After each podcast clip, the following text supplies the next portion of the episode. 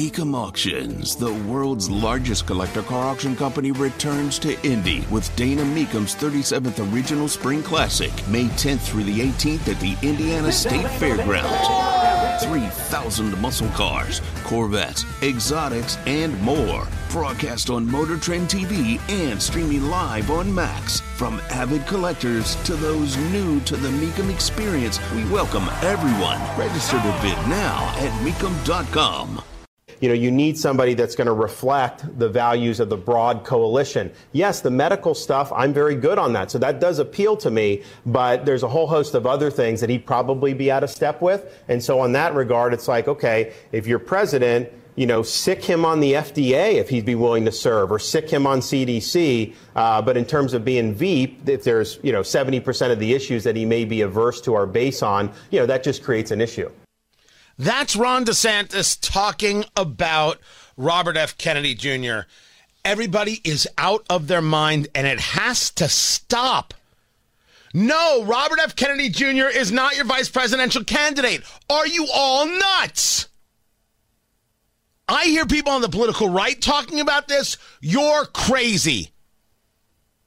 I don't want to hear Trump talking about it. I don't want to hear DeSantis talking about having uh, Robert F. Kennedy head up the CDC or anything else. That you agree with him on vaccines, or at least on government force of vaccines, is different than whether or not you'd put the guy in charge of anything. Tony Katz.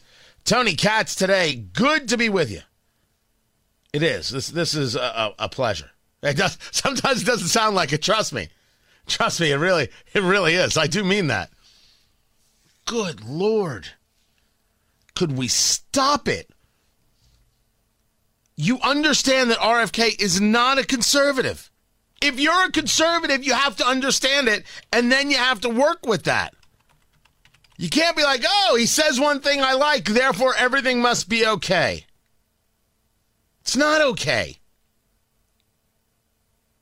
and this this embrace and it's not just DeSantis. It's way too many people. I'm going to get into more of that coming up in in a little bit. But back uh, to the subject of DeSantis. Yes, he's reworking the campaign. Yes, he's got he he has not uh done well. He failure to launch, I believe, is the expression. But I have said, can we please not panic? Because I don't believe that's necessary. If there's a time to revamp the campaign, the time is now. Because July is the time, mid July is the time you actually got to really start. So right now you're you drop the third of your campaign staff. Okay, you'll pick them up. Oh, he's so low in the polls. You know who was low in the polls? Donald Trump in 2015. Could everyone just stop? Just stop for a minute. I can do two things at once, and I think everybody else can as well. There is no need for the DeSantis team to panic. And anybody saying, oh, DeSantis is falling in the polls or low in the polls, it's over, doesn't remember what happened in 2015. That said, my God, DeSantis, what the hell's going on, man? Why are you doing poorly? Why is it that when you take a look at polling,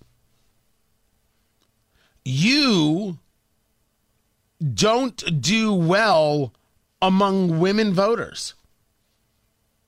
How is it that Trump does better with women voters?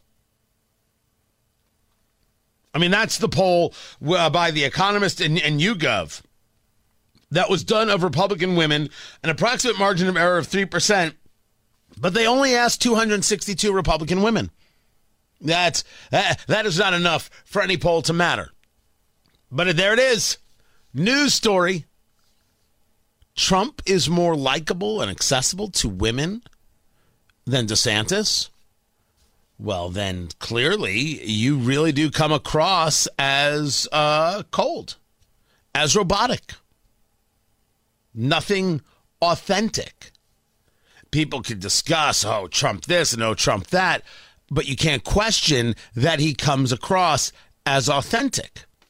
For me, I think if that's the thing you're focused on, chances are you're not actually interested in running a country. You're looking for somebody to be on the cover of Teen Beat magazine. I don't care about DeSantis's personality or Trump's. I care about who's going to do the job. Now, you could argue you need a little personality to get the job done because you got to bring sides together and you got to be able to work a room. That would be legitimate. That would be whether or not the personality can lead to a result. Fine argument. I'm down. I don't 100% know if that is the case in DC, considering all the craptastic personalities that exist out there. Craptastic personalities. Do I think DeSantis' campaign is over before it begins? No, I, I don't. And I, I, anybody who's saying that is, I mean, that that's just somebody who's in uh, all in for Trump, and, and it's what they want to say. There's no basis to it. Has DeSantis, with all that momentum, not delivered?